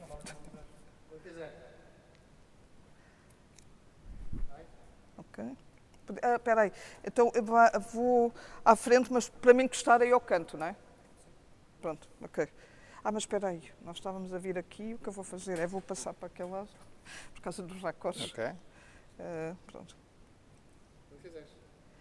Sr. Presidente, como uh, sociólogo, que, que é mas também como político, qual é o papel que sente que está agora a desempenhar aqui nesta, na mesa da Presidência da, da Assembleia da República? É, o papel que me é atribuído pelo regimento, portanto, a minha responsabilidade... Eu vou passar aqui, peço desculpa, é garantir, o espaço não é grande. Sim, a minha responsabilidade é garantir que os trabalhos decorrem, eh, que os debates se fazem, que os processos se concluem, eh, com respeito pelas regras do debate democrático. Uhum. É isso que eu faço. Uhum. Uh, agora sou menos participante e sou mais observador. Uhum. E, portanto, uh, observo mais do que participo. Uhum.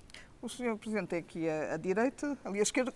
Aliás, se eu não estou enganada, foi decidido a seguir ao 25 de Abril definir o que era a direita e a esquerda a partir do olhar do Presidente da Assembleia. Sim, é uma, é uma tradição. Eh, o que aconteceu foi que na hum. Revolução Francesa, Sim. na Assembleia que se constituiu a seguir, a montanha, que eram, digamos, os mais radicais, se sentaram do lado esquerdo da hum. presidência da Assembleia e a Gironda, que eram os mais moderados, do lado direito. Uhum. E essa tradição ficou. Portanto, os progressistas sentam-se à esquerda e eh, os conservadores à uhum. direita. Uhum. Uh, isto, tudo isto é relativo, portanto, uh, houve até no início deste, desta ação legislativa um pequeno debate, porque a Iniciativa Liberal entendia sim, que o seu lugar centro. seria entre o PS e o PSD. Sim, sim, o PSD não permitiu.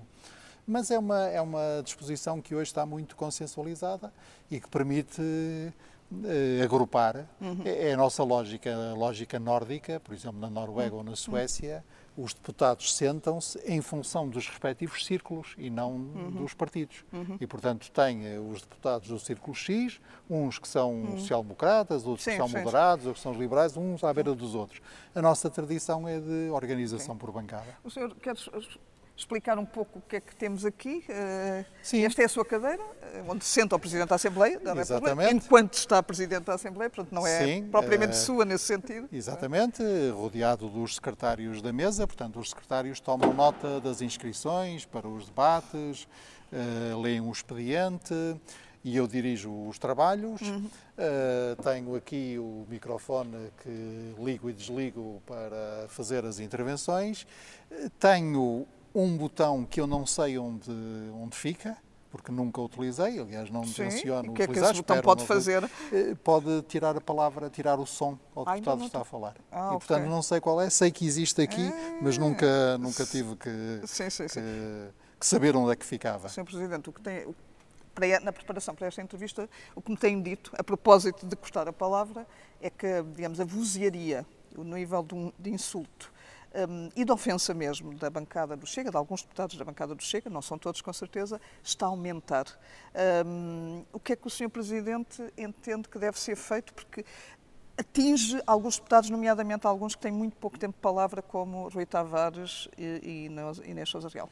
Isto não, não extravasa o confronto, aquilo que deve ser o confronto saudável em democracia? Eu não particularizaria e, portanto, eh, várias vezes eh, deputados que estão no uso da palavra são eh, demasiadas vezes interrompidos por outros uhum. e eu intervenho. Mas com insultos, nomeadamente às mulheres deputadas. Aconteceu com, a semana passada. Com, não me foi ainda reportado. E nesses casos eu intervenho pedindo silêncio, pedindo atenção, pedindo respeito pelos oradores. E já fiz isso em favor de deputados de todos os grupos parlamentares uhum.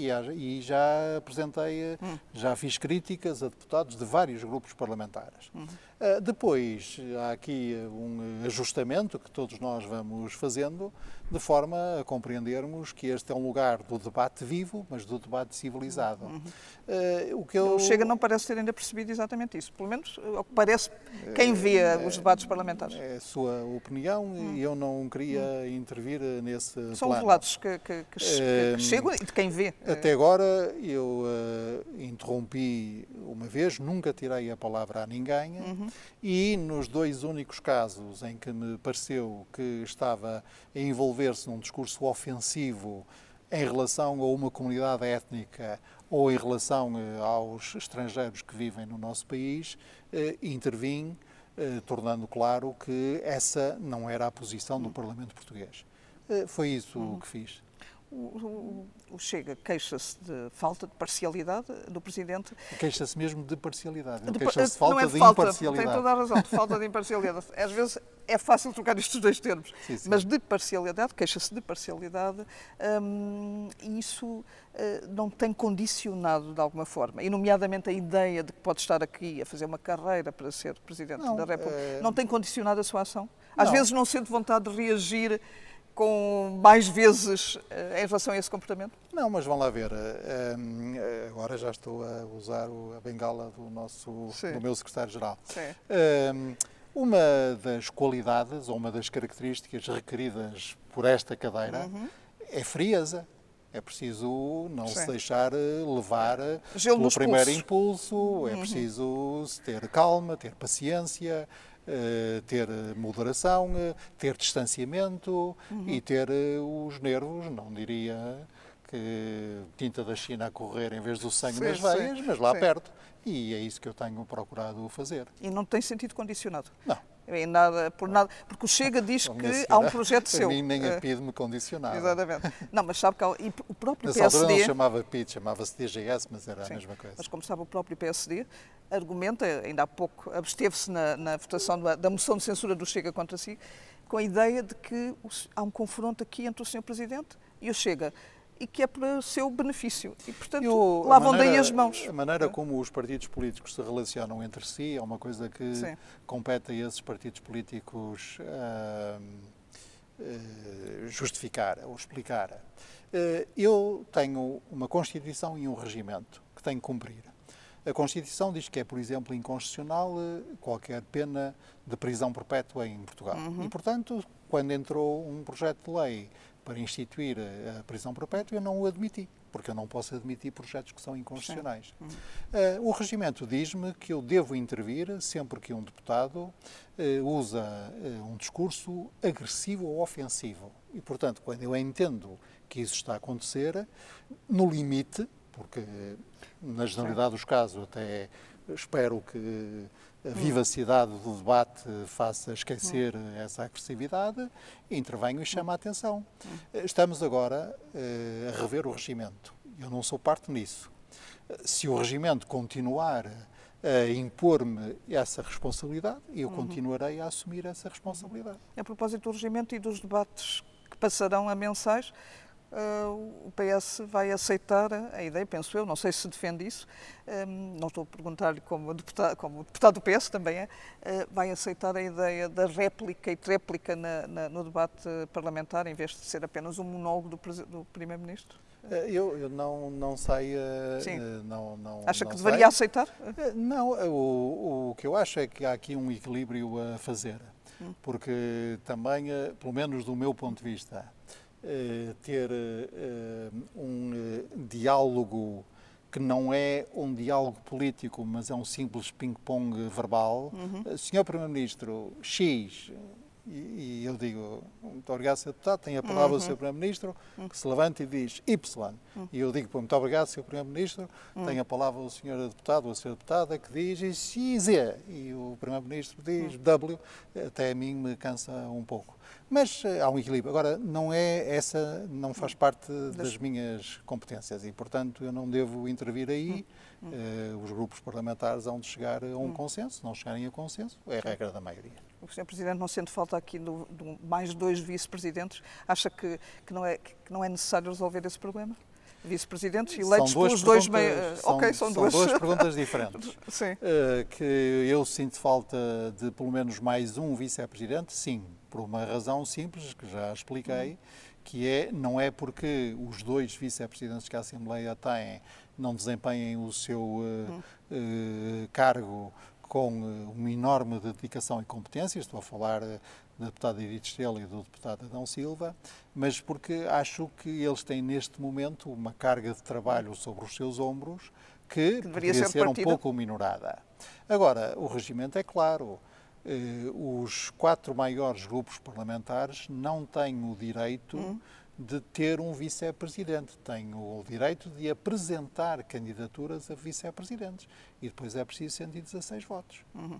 E, eh, uhum. portanto, a forma como nós apresentamos a candidatura, as candidaturas que apresentamos e a forma como também eh, nos comportamos no plenário, tudo isso determina se sim ou não eh, os candidatos ou candidatas que apresentemos colhem o favor da maioria dos deputados. Admito Agora, não, não faria sentido que alguém que muitas vezes preside a sessão uhum. não tivesse eh, o conforto, o apoio, eh, o, está-me a faltar a palavra, o, o respeito, eh, a aquiescência da maioria, da maioria dos, dos, deputados, deputados para exercer essa função. Uhum. Uh, portanto, admito que pode ficar só, pelo menos com mais um eleito. Uh, Isso, e não eu não sei porque tenho a perguntar aos grupos parlamentares. Eu, de vez em vão, quando. Estamos a falar de uma iniciativa liberal. Recordo que ainda estão dois vice-presidentes por eleger. Não uhum. posso fazer mais nada. Sim. Sr. Presidente, na parte final desta entrevista, uh, falávamos há pouco desta cadeira, no dia 26, uh, no dia, aliás, 9 de março de 2026, vai sentar-se aqui o novo Presidente eleito, uh, depois das eleições. Pode sentar-se nesta cadeira ou não, uma coisa, Já falamos. Lhe, uma coisa lhe garanto. Eh, no dia 9 de março de 2026, o hum. Presidente ou a Presidente da República, quem quer que ele ou ela seja, não se sentarão nessa cadeira, é porque é uma, é uma, cadeira exatamente igual a esta. Ok. Portanto, faz-se uma nova... À direita do, do Presidente, exatamente. E, uh, e depois trocam, sim. E, e terei todo o gosto de testemunhar uh, não é bem tomada de posse, é investidura, porque Sim. o Presidente da República inicia as suas funções no, no, Parlamento e, portanto, é o Presidente da Assembleia da República que testemunha, desde a prima facie, como diriam os latinos. Mas neste caso pode ser protagonista de ser, eh, não ser testemunha, mas ser protagonista dessa investidura. Eu, eu estou a perceber a sua tentativa sim, sim. de cercar não, eh, por várias portas, não, mas não vai ter sucesso. Não, não. não. Uh, de qualquer modo, esta, esta cadeira aqui é, é, se no caso, e pode acontecer, o Sr. Presidente até lá decidir ser candidato, isto significaria que aconteceria uma, uma situação que era teria que ser substituído no cargo. São muitos Como é que eu sei, eu sei que são muitos. Há uma coisa que Sim. os senhores jornalistas e as senhoras jornalistas sabem é que é eu não, gosto, que não nunca... gosto de responder a perguntas que começam por si, porque senão eh, claro. pode-se. Portanto, um, neste momento esta cadeira é a cadeira do Presidente da Assembleia da República, sim. que, por uh, decisão hum. destes senhores e destas uhum. senhoras, sou eu. Okay. E é disso que eu trato. Não trato mais nada. Ok. Sr. Presidente, muito obrigada. Nada, prazer. por esta entrevista. Muito, muito obrigada. Muito obrigado.